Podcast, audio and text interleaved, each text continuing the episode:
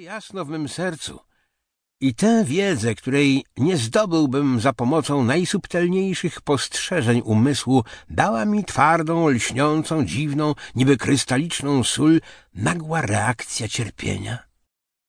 Tak przyzwyczajony byłem widzieć Albertynę koło siebie, a niespodzianie ujrzałem nową twarz przyzwyczajenia. Dotąd traktowałem je przede wszystkim jako siłę destrukcyjną, która niweczy oryginalność i zgoła świadomość postrzeżeń.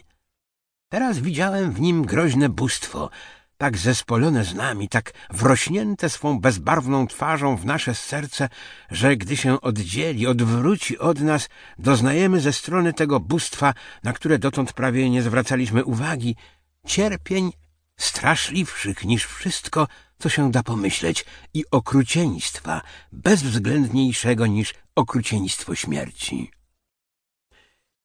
Najpilniejszą rzeczą było przeczytanie jej listu, skoro chciałem zastanowić się nad sposobem sprowadzenia jej z powrotem. Czułem, że byłem w stanie to zdziałać, ponieważ przyszłość istnieje wyłącznie w naszych myślach i sądzimy, iż będziemy mogli jeszcze ją zmodyfikować in extremis dzięki interwencji naszej woli.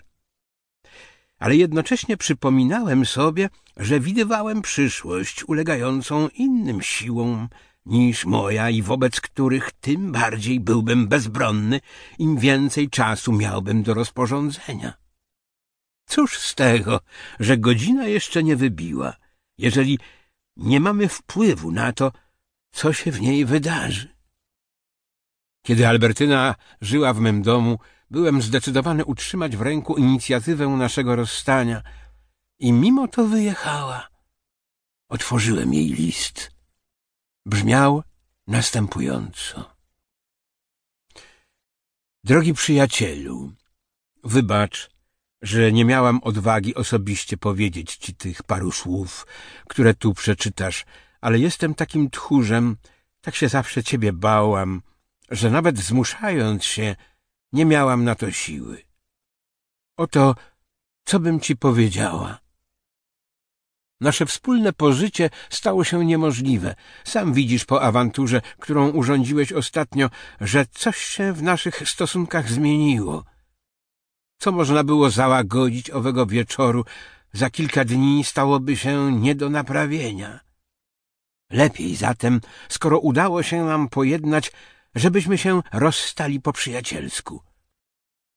Dlatego, kochanie, piszę do ciebie ten list i proszę, byś był tak dobry i, jeśli cię trochę martwię, przebaczył mi, myśląc o wielkim zmartwieniu, jakie będzie moim udziałem. Drogi chłopaczku, nie chcę być twoim wrogiem. Dość ciężko przeżyję to, że stopniowo, ale bardzo prędko stanę się dla ciebie obojętna. Wobec tego, jako że moja decyzja jest nieodwołalna, nim prześlę ci ten list za pośrednictwem Franciszki, Poproszę ją o moje kufry. Żegnaj.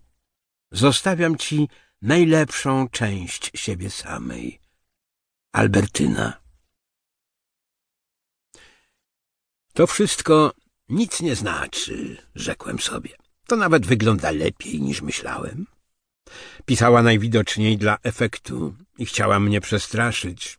Trzeba zająć się sprawą najpilniejszą, to znaczy w ciągu dzisiejszego dnia sprowadzić Albertynę do domu. Przykro myśleć, że pani Bontemps i jej mąż są ludźmi bez czci, posługującymi się swą siostrzenicą, żeby wyłudzać ode mnie pieniądze. Ale trudno. Nawet gdybym musiał oddać im połowę mego majątku, by mieć Albertynę u siebie dziś wieczór, reszta wystarczy na przyjemne życie dla nas obojga i jednocześnie zastanawiałem się, czy zdążę zamówić rano jacht i Rolls-Royce'a, których sobie życzyła. Przestałem się już wahać i nawet nie myślałem, że ten podarunek mógł mi się przedtem wydawać niezbyt rozsądny.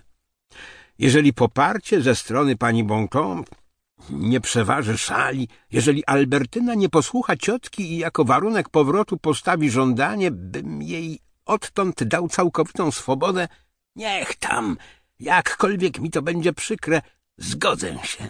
Będzie wychodziła sama. Kiedy się.